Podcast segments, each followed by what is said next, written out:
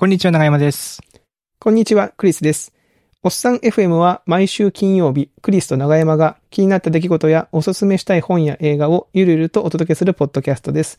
今週もよろしくお願いします。よろしくお願いします。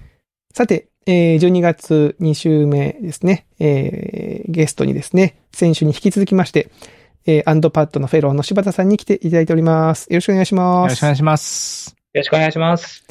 はい。えー前回は、えー最近ね、このアンドパッドさんに転職をされたということで、えー転職にあたってのいろいろな話とかですね。うんうん。あと、まあ、その、ね、えー雑誌をサブスクしてて、雑誌で見たところで、こう、美術館ですかね。うん。えー好きな美術館をこう巡るお話をして、いいですよね。美術が巡るの。うん。うん。なかなかすごい優雅な、優雅に暮なんからしてる豊かな感じがしますよね。うん。憧れるわな。ね、その美術館にたくさん行く人、優雅っていう、その、い僕の考うんそのえがなんか発想がね、うんなんかま逆に俺ら、俺たちのその発想がま貧しいなみたいな感じになっちゃいますね。いや、そうね。別に行きゃいいんだけどね。うん本当に我々も。はい、と思ってますけども。はい。で、まあ、後半はちょっとまた違うお話をということで、今週はしていきたいんですけども、えー柴田さんからいただいているトークメモに、えー、ツイッターの体制変更に合わせてインターネット bootstrap 問題って書いてあっおて、インターネット bootstrap って何、なんすかっていう。面白そうな話題を。うん。あそうなんですよ。あの、まあ、ちょっとこれ多分 show note とかで貼られると思うんですけど。はいあリンク貼っておきますはいはい。とあるブログ、僕が、僕ブログ読むの好きなので、うんうん。ブログで、その、まあ、ツイッターの、その、イーロン・マスクに買収された前後等々で、まあ、結構ツイッターもうやめようとか、マストン行こうとか、うんうん。まあ、なんかまあ、いろいろ毎日賑やかですね。話題がある中で、その、インターネットのブートストラップ問題というのがあって、うんはい。みんなどこにいいものがあるのかわからないから、ひろゆきとかを見てしまうんではと思うっていう文章があって、これはすごい僕の中でヒットして、今日は持ってきました。なるほど。あのブログに書かれてる文章が今のやつなんですね。はいなるほど。ちょっと一節を読みました。そう、ブートストラップ問題なんですよね。ブートストラップっていうのは、ちょっと、まあちょっとエンジニア用語かな？そうですね。あの、こう、まあ、ソフトウェアであったり、まあ、ない、まあ、だいまあ、全部がソフトウェアですけど、まあ、オペレーティングシステムとか、こう、ソフトウェアであったり、こう、まあ、何かの、を動かすときに、まず最初に何を、最初に実行する何かっていうのが、まあ、ブートストラップなんですけど、まあ、その、何から起動するのかっていうのが、こう、すごい非常にソフトウェアを動かすときに肝になっていて。その A を動かさないと B を動かすことができない。だけど、何かを動かすためには先に B を動かさないといけないみたいな話とか。あとはこのソフトウェアの依存順序だとどうやっても起動できないんだけど、みたいな問題とか、はいまあいろいろあるんですよそういうのがまあブートストラップ問題って言ったりするんですけど、うんうんうんで、まあここで、この人が話していたのをまあ僕なりに解釈すると、世の中の人々がこうインターネットに初めて触れて、まあまさにブートストラップですよね。うんこうインターネットは、まあ、僕はすごいいいものだと思ってるんで、うんうん。まあ、いい、いい場所だと思ってるんですけど、まあ、そのインターネットっていうものがなんかすごいですよ、便利ですよって言われて、こう最初に触った、触るのは何なの？みたいな、インターネットどう使えばいいの？みたいな問題が、まあ、インターネットブートストラップああ問題。初めて触れるインターネットみたいな。なるほど、なるほど。だからこうはいはいはい自分の、僕とかのその両親とかに、いや、スマホ便利だよ、インターネット便利だよって言って持ってっても多分ポカーンみたいな感じだと思うんですよこれの何が便利なの？みたいな。そうどうどうすればいいの？みたいな。はいはいはい。で、そのポカーンみたいな部分を、まあ、ブートストラップ問題で、いや、YouTube とか面白いよ、みたいな感じで YouTube とか出すけど、なんか、すごい、大きい文字の動画のレイアウトが9個ぐらい、なんか、どんどんどんやってみた、みたいな話ばっかり並んでいて、うんポカーンみたいなのがあって、うんうんうん。まあ、その、まあ、ツイッターがいいものですよ、みたいな感じで、まあ、ツイッターってのが流行ってるらしいぞって言って、こう、ツイッターをアプリなり、ウェブなりで開いてみたら、こうなんか、な、何が面白いのか、これは、みたいな感じであったり、はいはいあとはい。最近はちょっとわからないんですけど、フォローしてみようみたいな感じで出てくるのが、まあ、要はなんかバズってる人しか出てこないみたいな。はいはい。そうですよね。で、それがこう、個々人にとってその知的好奇心を満たすとかうん、社会を良く、社会を良くするっていうと人それぞれに社会があるんでちょっと複雑になっちゃいますけど、まあその人個人の範囲の中で、その目の前の問題をなんか解決するとか、ちょっと良くするみたいなもの以外のものも、まあバーってこう、いっぱい、特にトレンドとかで、なんか、いや全然知らないし、みたいなトレンドばっかり並んでるとか、まあ、みたいなのがあって、こう、いやー、インターネットをもっとよ人間のために効果的にクリエイティブに使うために、ブートストラップをどうすればいいのかな、みたいなことを、このブログを読んで考えたっていう、持ってきああました。、なるほどね。そういうことなのか、インターネットブートストラップそう問題いうこ。とね。でも確かにちらっと書いてありますけど、あれですよね、その、父親とかがインターネットに触れて、YouTube とか見出すと、急になんかすすごく思想が偏った動画ばっかり見出して変なこと言い出すみたいなやつとかも、そのブートストラップ問題の一つに関わってきそうな感じですよね。うんなんかそんな気がするんですよ。なんかプに失敗してしまったみたいな。そうですね。まあまあ、失敗なのか、成 功わかんないですけどもなのかわかりませんけど、まあ少なくともちょっとあんま、ちょっと偏ってんな、みたいなね。うん。そうです。まあ、あんまり人権としてよろしくない方向性に、こう、突き進む系の番組ばっかり、そう、あと、そのプラットフォームのリコメンデーションが最近僕、本当なんか嫌になっていて、いやー、わかりますね、それは。なんかう、ん。ちょっといいねを押すと、ずっとその動画ば、動画とか、ツイートとか、そうですよね。記事ばっかり出してきたり、あとまあそれこそ、あの、クリスさんとかも、あの動画にマイナスをつけないと、レコメンドがあれなので、みたいなうん。お話そうそうそう、マイナナスつけられるんですよ。そうなんですね。まあなんか、こう本当プラットフォーマーの、まあプラットフォーマーはすごい、そこに時間を使ってもらうのに、こう注力してると思うんですけど、えいやー、僕が見たいのはそれじゃないんだよなーみたいなえうん。やつとか、あとまあ、アマゾンで、ななんですかね、なんかハードディスク買ったら、こっちのハードディスクもどうですかみたいなのを無限にこう提案してくるとか、うん。そんなハードディスク買わねえよ、みたいなね。そうそう、いますよねみたい違うんだよなーみたいな、こう、レコメンデーションとか、なんか、うーっていう。確かに。なるほど。それはある。まあどうなんだろうな、その、うちはその高校生の子供がいて、うんスマホを高校から触り出してますけど、彼は、それインターネットと呼ぶかは置いといて、その、LINE ですよね、まず入り口が。うんうん。ああ。YouTube とか、なんていうかあの、聞いてて思ったのが、YouTube とかって、まあテレビの延長線上じゃないですか。要は見るというか、自分がその情報を受け取るだけみたいなうんうん。ところから、えー、僕、自分で振り返ると、僕ってなんかそのホームページ作りたいとか、うん。なんか、なんかその、情報を書きたいみたいな、よ、欲で、ホームページを作るところから始まったんで、うん。どっちかっていうと、その、こう、自分から情報を発信したいところから入っていくインターネットの入り口と、情報をただこう、受け、受け取りますっていうところと、その中間とっていう、なんかその、なんか3パターンぐらいこうあるのかな、みたいな、ふうに思って、で、受け取る延長線上で、そのテレビの延長線で入っていくと多分その YouTube とかそういうところに行って、なんか見る番組がいつの間にかこう、えー自分で選んでるつもりが、いつの間にかこう、うんうんプラットフォーム側に選ばれてたみたいな、そういう感じになっていくのかなっていうふうにちょっと思って。うん。だそこはちょっと、あの、あれですよね、こう、むしろ、はい、うちの会社の事業にも関わりますけど、こう、外に情報を発信していきたいみたいなうんうん人たち、まあね、別にあの、大なり小なりこう、なんかこう、アウトプットするみたいな世界観をもっと押して、個人的には押していきたいですけどうんうね。んうん。と思ってみたい。めっちゃポジショントークに聞こえるな。う んで、その、翔太さんの中で、お二人のインターネットブートストラップは何でしたかという質問が。そうそうそうそう。柴田さんご自身は、ここで書いてるのは、テレ放題、ISDN のテレ放題を一人暮らしで入手したところから始まってると。うんうんうんそうですね。あの、64×2 で128だはいはい。6464128ってやつですね。あれで、で、テレ、テレ放題テレ放題じゃなくて常時接続だったような気もする。今思い出したら。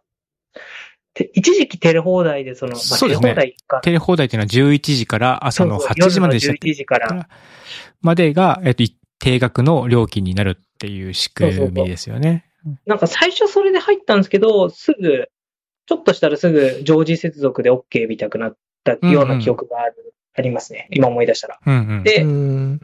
あとはその僕が高専に行ってる時に、まあ今でも進行ありますけど、その後藤先生という方が、えあの、Ruby 使っていろいろなんかやっていて、まあその先生の紹介で、プログラミング言語の Ruby を知って、え。おー、すごい。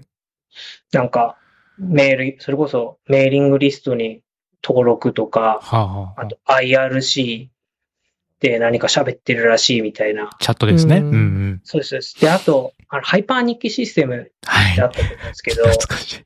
HNS はい、HNS。はい。とか、まあ、ブログより前の日記ソフトウェアええ。を、なんかそのプログラマーとかエンジニアの人が、せっせと毎日書いていて、それこそハテナアンテナですよね。なんかあの、うん L、LIRS ファイルってありましたよね。はいはいこう更新時間と、なんとかとなんとかだけを書いた覚えてる。一はい。行のファイル。うん。で、それを RSS かのように吐き出して、で、それを登録した URL から定期的にクローンとかでガーって収集して、うん。で、更新順番に上からこ並べるってねう、。100個ぐらい並べるファイルあ、あの、ページができて、そこを上からこう範囲選択でクリックして、右クリックで全部開くっていうブラウザを使って、はいはいはい。読んでいたみたいな。タブブラウザですねインターネットなんですよね。あうん。あ、わかるな全部わかっちゃった。わかっちゃった。多分あの全部わかっちゃった聞いて。る方にどれくらい伝わってるのかが、こう、すごい心配になるんですけど。ええもうすべての単語、ハイパー日記システムのトップページの絵とかも目に浮かぶみたいな感じでしたね。あ、今はないんだな。ちょっと検索してきました。検索しましたんですけど、HNS で出てこないんですね。うんあの、そうアンテナっていうのは、だから、今だと、今だとっていうことないか、今はだから、それこそ SNS で皆さんが更新情報とかを出したりとかしてるけど、したりとか、まあ知ってる人だと RSS とかで、RSS リーダーで読んだりとかするけど、それ以前に、そういった仕組みがないので、インターネット、そのページが更新されてるかどうかっていうのをこう、チェックしに行って、更新されてたら、その日時を記録しておいて、更新されたよっていうのが分かるようにしてうんう、ん見に行ってたみたいな、そういう時代ですよね。そうなんですよね。で、これちょっとそうそうそう。今思い出したんですけど、うんうん。そのツイッターなくなったらどうしようって言ってる人は割といて、はいはい。うん。会社のテックブログ更新しましたって言っても宣伝する場所がない。拡散するというあ、そう手。段が今、その SNS、ツイッターに大きく依存してるっていうところなんですよねなんか。、なんかキャンペーン始めますみたいな、まあ別にウェブに限らずあったとしても、なんかどこでそれ告知して誰にどう伝えるのみたいな。うんうんうんうん。まあ結構そのツイッター便便利というかまあなんかもうインフラみたいな感じで使ってるけど、じゃあなんかツイッターなくなったら、みんな結構困るんだろうなって思ったり、僕もなんかどうしようかみたいうんな。。宣伝しなくていいのかなみたいな気持ちになったりもしてますけど。いや、まあ確かにでも、ツイッターがここまで大きくなる前は、まあなかった、なかった時期もあるし、うん。ここまでそのネッなんですよね。トワークがつ効果がなかった時期も、まああるにはあるじゃないですか。どうしてたんですかね？我々は。もうな記憶がないんですよね。それこそ10年前くらいなんですけど、それ、ハテブでバズるとかね。うんあ、そうですね。そういうのありましたよねでうね。ん。で、だからブックマークサービスがあったんですよね。僕、はあ、そう、いくつかありましたよね。うんう。ん。RSS、Google リーダーとかありましたよね。つながりがあって。うんう。ん。いや、そうか。僕はだから、その、ハテナに入社前に、その SIR で働いてた時は、ハテナブックマークを初めて見た時は、す、すごい感動しましたよ。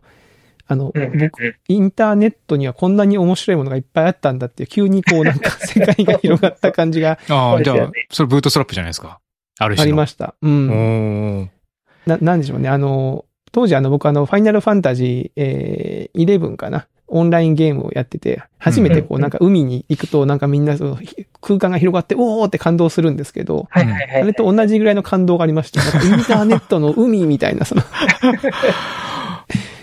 これかーみたいな。。うん、インターネット広いとは聞いてたけど、こういうものがいっぱいあるんだな、みたいな、うん、感じがありましたよね。だ今、それが多分ツイッターとかになってるってことなんでしょうね、きっとね。こう簡単に入って自分の興味とかがそっか、だから今インターネットを始めたとかっていう人はツイッターとかに触れて、あ、なんかこんないろんな人たちがいろんな情報を発信してるん。だ。便利だなって、やっぱり思っているってことなのかな。うん。きっとでひろゆき、ひろゆきいいこと言うじゃん、論破論破とかっていう風な気持ちになるわけですよね。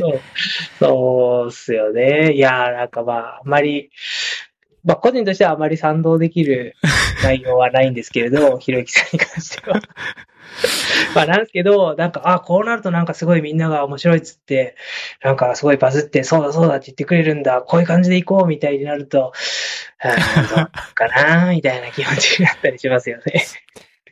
その、プラットフォームが提供してくる数値と価値観っていうのに、まあ染まり、染まりようにはなりますよね。その、ファボられたりとかリツイートされるのがこれがいいんだみたいな。いいっていう、やっぱり価値観にはなりがちかなとは思いますよね。うん。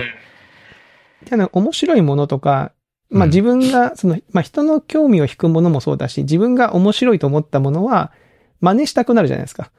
うんうんうん。僕もやりましたよ。よ。あの、侍魂の真似あみたいなやつ。テキストサイトみたいな。やりませんでした？テキスト昔。作ったんですか？やりましたよ。なんか、ああ本当？そうあれ、あれっぽいテテイストでか書いてみるとか。はいはいはいはいはい。カカラーレッドでフォント32みたいなのやりましたよ。そうそうそうそうそ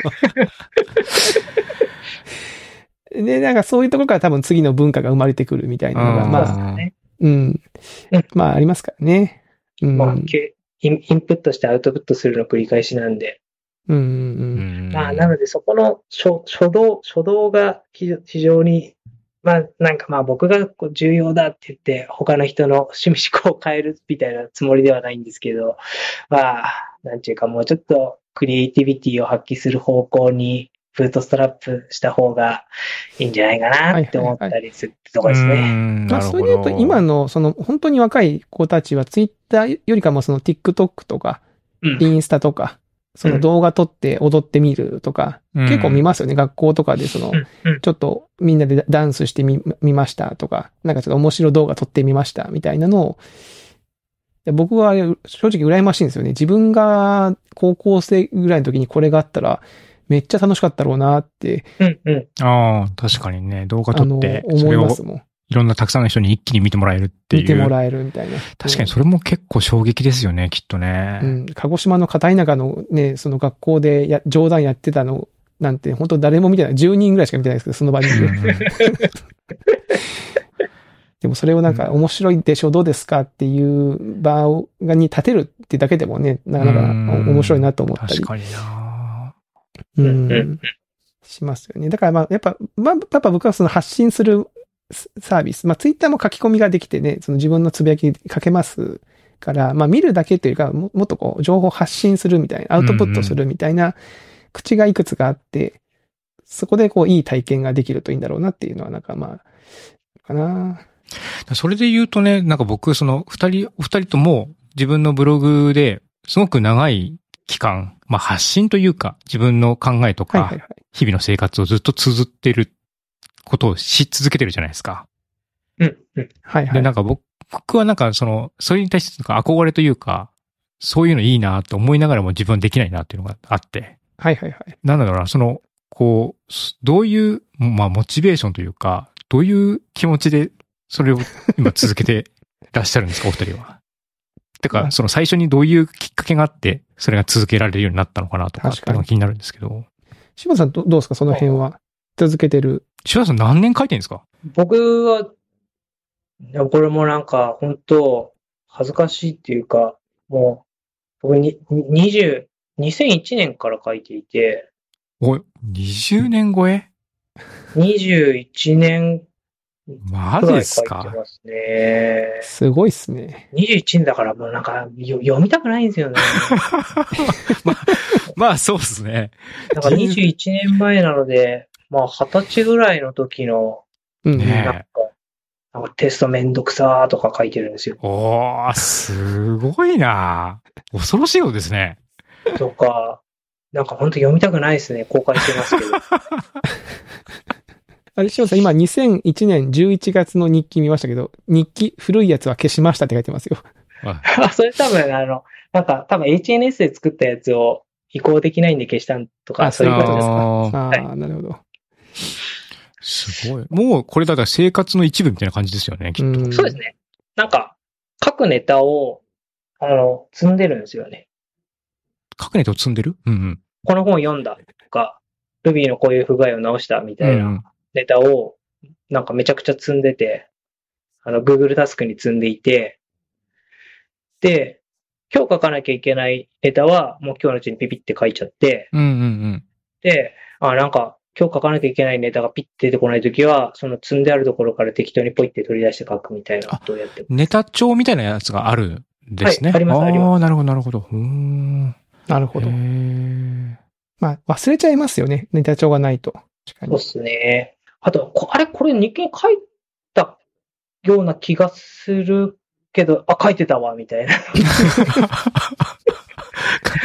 読書記録とか、すごいな。薬飲んだら忘れちゃったみたいな、そんない感や、じ。本当そんな感じで。あれ？これ、この本の読書記録書いたような気がするよな、とか。まあ、って思って、こう、過去1週間とか1ヶ月分眺めたら書いてなくて、あ、いや、書いてない、書いてない。あ、逆もある。逆もあるってことですね。そうなんですよ。いやー、あのね、わかるな。あの、僕は結構年ごとに書くフォーマットというか、今年1年はこういう感じで書こうってなんとなく年初に決めて書いてるんですけど、うん例えばその写真1枚に一言だけっていう時もあれば、今年の写真は全部モノトーンにしてみようってなんか唐突に思ってやってみたりとか、今今年はちょっといっぱい書いてみようとかってやるんですけど、結構ね、あの、ハテナの京都オフィスの近くに高倉二条っていうラーメン屋さんがありまして、ありますね、美味しいところね。うん、美味しいところ。これ結構あの有名店で、あの京都に来るエンジニアみんな行ってるんですけど、うん。あの、僕高倉二条に行ったら必ずラーメンの写真撮ってブログには書いてたら、はい、はい、そのはい。ブログのタイトルがその日のタイトルがだいだいたい高倉二条なんですよ。で、うん同じ似たような写真貼ってるから、ある時人手くんが、なんか、なんか面白いって言って、その僕のブログを高倉二条で検索した一覧をペッて貼ってて、めっちゃラーメン食べてる人じゃんでもそうやって見るとなんか結構ね、面白いんですよね。なんか、あ、こういうタイミングで言ってんだなあ。とか。、ねそういう記録を残すっていうのもね。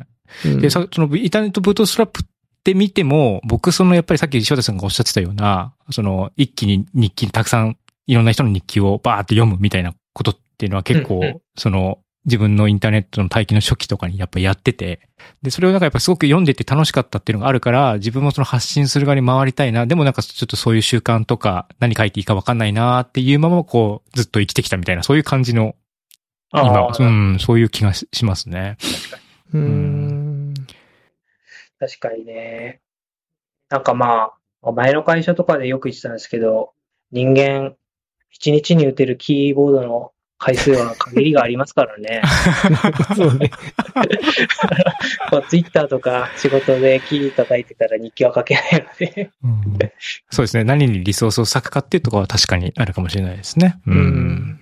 まあ確かにな。ちょっと思い出しながら書くと、本当最近はもう2日前の出来事を思い出せないんですよね。そうそうそう。そうなんですよい。や、本当に。だからそ、の日のうちに書いて書いちゃわないとうん、次の日か。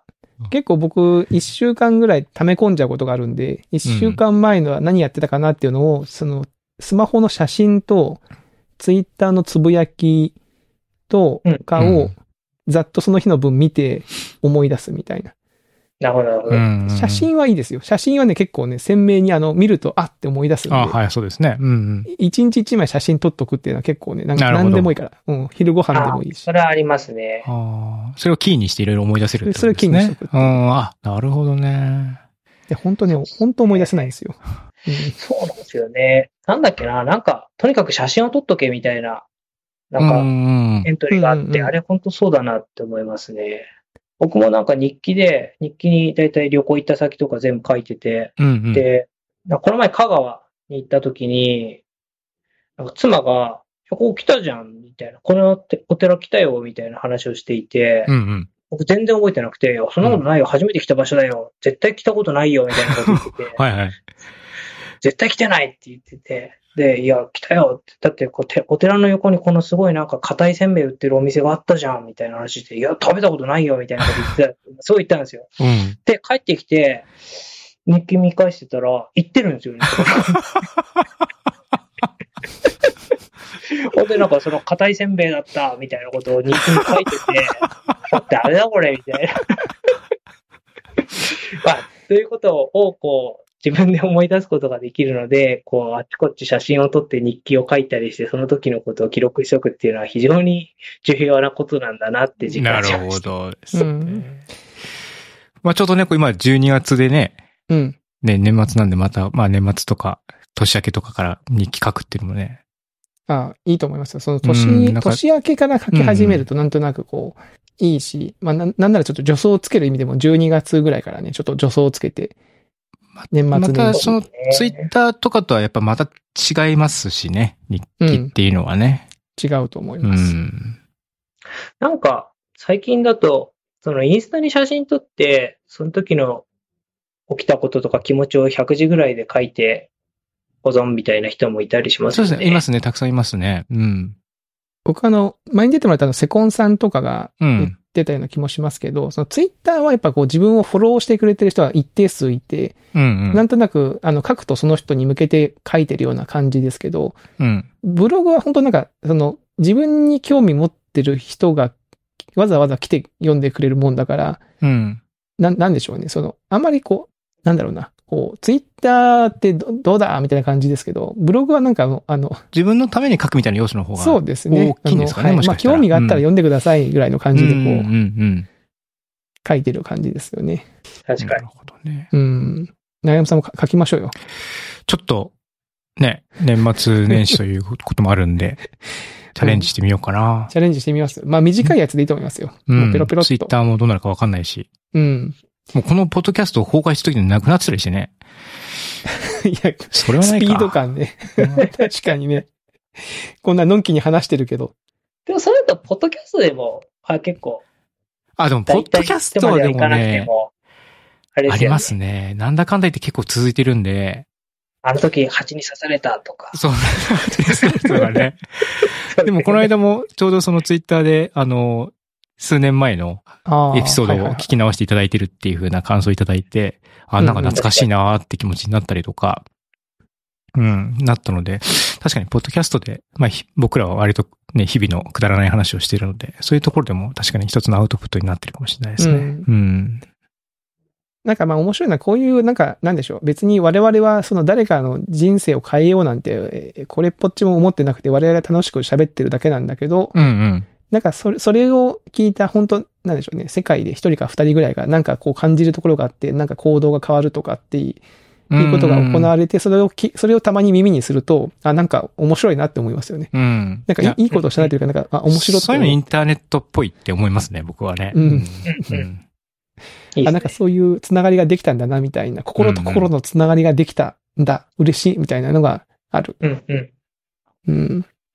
あり、ありますね。うん。いや、僕もブログであれですよ。その、Mac に黒い線が出て、枠線が出て困るっていう日記書いて、解決方法を書いてたら、定期的に検索してやってきて、コメント欄にありがとうございますって書いてくる。あ、そうなんですね。あいい、いい話、そういうのも、なんか、なんか面白いですよね。あの、そういう一期一会のあれですけど、うん。道歩いたら、あの、道聞かれたみたいな感じがしていいなと思って、うん、はい、しますけど。で、その、メモの先の方に行くと、えー、いいなと思うものに囲まれて暮らすっていうのがありますけど、これはどういうあれですか？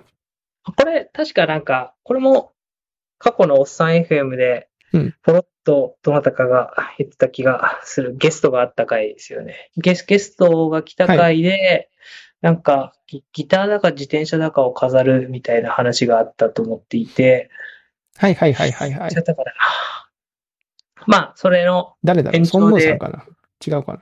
ソムさかなちょっと忘れちゃいましたね。まあ、うん、で、その、最近はですね、その、最近は、最近はに限らず、あの、在宅勤務が始まってから、ここ2年間ぐらいずっと自分の机とかいじったりいじってるんですけど、微妙にこう、レイアウトを変えたり、はいはい。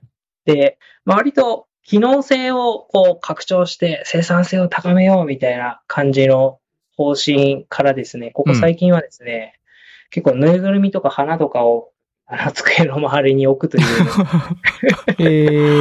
う 活動にシフトしていて、えー、まあ、生産性については一通り機能は確保したので、うんうん、まあ、次のフェーズとして、なんか自分が見てていいなとか、ああ、なんか、この、ホップがいいみたいな気持ちになるものを積極的に。身の回りに置くようにしているっていう話ですね。ね。いいと思ったハサミを買って、ハサミのハサミを置いておくみたいまあ、机の周りにちょっとね、自分の気に入ったものを置いたりとか、ちょっとカスタマイズしていくと、あ気分が上がるのはよくわかります。うんいいですね。でもなんか、いいんですねと言いながら自分の今机の周りを見てるけど、何もそういったものが置いてなくて、貧しいなって気持ちになりました。いや、貧しくはないよ、別に。貧しくはないです、別に。あの、飾ると楽しい気分になるってだけで別にないからといって貧しいわけじゃないですよ。別にううん。いや、僕も本棚に作りましたよ。なんかあの、自分の好きな本だけの棚の、ちょうど目の、目が行くところに自分の好きな本だけ並べてるみたいな。ああ、あ、それ、へそれえ。すごいいいんですよ。あの、本棚いじり。うん。本当のいじり。ここは一軍。ああ、わかりますわかります。はいはいはいはい。今の俺の気持ちはこれみたいなのをね、並べたりとかね。とか、あと、こう、ひ、左に背拍子の高いのを置いて右に下げていく。とか、あとは、そのジャンルごとに、こう、ピッピッピッって並び替えたりジャンル並べとかね。うん。無限に時間を使う。確かに。確かにそれ結構時間使いますね。途中で読み始めたりとかもしますしそうそう、これね。で突然読み始めてるんですよ。ああ、これちょっとこれ面白いわ、みたいな。うん確かに。で、こう、綺麗に揃ったぞと思ったらね、その新刊が出てはまんなくなってどうしようみたいなあ、。そうそうそうそうそう。24巻でぴったりになってたのあ漫画とかに25どうすんの？どうすんだこれってななりますからね。うん。本棚、生徒はいいですね。ああ。盆栽みたいな感じですね。なんかね。あ、そう、ほんと盆栽なんですよね。あ、そっか。じゃあ、つく、机の周りもだから盆栽化し最近してきてるってことなんですね、そこが。こういろいろいじって。うん。うん。で、僕結構ブロックが好きで、ブロック？あの、ナノブロックっていうレゴとか、あナノブロック。はい。ナノブロックはあの、ダイヤブロ、確かダイヤブロックのメーカーだったと思うんですけど、うん。のスピンオフというか、別ラインナップ、別路線の商品で、えっ、と、ナノブロックは爪楊枝の先ぐらいかな。めちゃめちゃちっちゃいうんうんうん2、3ミリ四方ぐらいのブロック、ブロックがドット絵みたいなやつですね。はい、そうです、そうです。で、それで、まあ割と世界の有名建築とか、あ、建築とまあかもあるんだ。エッフェル塔とかですね。はあ。とかみたいなのを、こうまあ15センチ、15もうちょいあるかな。まあ17、8センチ四方ぐらいの大きさの立体の建。物を組み立てるっていうのが、まあ大体1、2時間で組み立てられてるんですけど、うんうん。まあそれを組み立てて机の周りに並べるとか、うーん。あと今年はついにレゴにも手を出し始めてしまって、おーもうブロックの見た見た。あの、お、お花のやつとかやってましたね。レゴ、レゴもよくできていて、で、どんどん作っちゃうんですけど、作った後に今度並べなきゃいけないんですよね。はいはいはい。であの本と違って詰めないんですよ。確かに。まあそうですよねブロックは。うん確かにね。本は詰めばいいんですけど、うん読み終わった後に。空間をね空間効率があんまり良くないですもんね。空間効率が良くないので、こう、大人なので別に買えば買えるし、みたいな感じでどんどん買っていくと、この置く場所がなくうんて、置く場所高いですからね。置く場所が一番高いんですよね。うん置く場所と壁が高いんですよ。壁が。壁 壁は本当に高くてう。んうん。だから、まあ、そうなんですよね。だあ、そうそう、それで言うと、ちょっと、あの、先週の話に戻ると、その、楽天マガジンとかの、その、男の隠れ家とかみたいな本があって、うんうん。その、男性向けの、4、50代向けの趣味系の本を見ると、本当すごい頻度で自分の部屋を作るみたいな話が出てくるんで ここに棚をこう作って、フィギュアを並べるはいとか、はいはい。あ。あギターを並べるみたいはいはいはい。いやー、まあ、あ。そうなって確かにね、その僕もその無限にその壁とお金と時間があったらやりたいですもんね。そのギター、自分の好きなギター並べるとか、プラモ並べるとか。うんプラモな、ね。プラモとかもよく言いますよね、そのね、作る、まずまあプラモを積むと。で、作ったらいいけど、今度どこに置くんだみたいなね。いろんな問題がプラモはあるってそうそうそう聞きそうますしねな。。そうなんですよ。あと、埃も払わないといけないああ、し、そうだね。埃がね、そう、埃払うのが大変なんだよな。結構つくんですよね。そう。まあでも、楽しいですよね、その。ああ、でもそれを見て、こう、心をうん潤してるって感じなんですね。そうなんですよ。本当もう、全然、もう盆栽生活みたいな感じの話になってますうん シニア感がちょっと出てきましたね。な、なんていうか、その昔の人が、ほら、盆栽をちょっとずつこう、切ったりしていいじってるって、まあ、わかりますよね。今、我々ほら、娯楽とか物がいっぱいあるから、こうやって、ね、そのレゴだなんだって言ってますけど、うん昔の人はそういうのがあんまなかったわけだから、まあ自然とそのね、伸びてきて、なんかじ自然を相手する盆栽に手を出す率が高くなる、高くなるのはわかる気がするな。なるほどね。そうなんですよね。と、女性、女性誌を見ると台所なんですよ。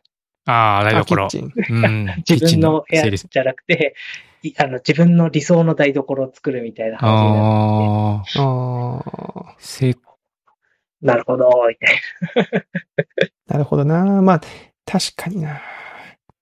いや、あの、引っ越しをね、する、あの、今の家に何年か前に引っ越しをした時に、やっぱりこう、食器だなとか、その、どこに何をどう置いてってのを、妻は気にして、うん。私はどっちかっていうと、スペシフィックなというか、その、中華鍋欲しいなとか、そういう、かっこいい、鉄の中華鍋でちょっと、チャーハンとか作ってみてえなって思ったりしたりしましたけどね。でどこに置くのとか言われて、さ置く場所ないかみたいな。ええいやいやいや、面白い。面白いですね。うん。うんと言ってたら、あっという間に時間な。があ過ぎてしまいましたけども、石川さんどうですかあの、心残りないですか？なんか他。全然話すことあれば、あれですけど。話すことは、そうですね。いっぱいあるんだよな。まあ、あの、そう、あの、まあ、ゲームの話、ベスト5とかを勝手に決めたので、あの、ぜひ、小ノートから後で読んであいた、だそのとちょっと貼っときますので、これね。ええ。ええこれはちょっと貼っときますので、気になる方は、前回はゲームの話をしたんですけど、うん。今回はゲーちょっと show note ではい。はい。はい。ベスト5を勝手に決めて、決めさせてもらったので、はい。わかりました。まあ、ぜひぜひまた話し足りないことあれば、はいまたね、まあの、はいゲストに来ていただいて、はい。あの、よろしくお願いします。はいお願いします。楽しみにしております。はい。お知らせ事も大丈夫ですか？お知らせ事は、えーっと、うんと、12月、1月にかけては、特にイベントや等々もないので、はい、あ、まあ、そうですね。Ruby の新しいバージョンが12月25に出る予定なので、おクリスマスはにリリースされるというのがね。開発頑張っております。はい。はい、頑張ってくだぜひ皆さんさい。ご期待ください。はい。いいですね。はい。いいお知らせだ。面白い。はい。いろいろと話したな。はい。うんということで、はい。先週と 今週と2週にわたってですね、はい。えーアンドパッド、えーフェローの、えー柴田さんに来ていただきました。ありがとうございました。ありがとうございましたあり。がとうございました。えーというところで、えー今週のおっさん FM はここまでとさせていただきます。ではまた来週お会いしましょう。さよなら。さよなら。さよなら。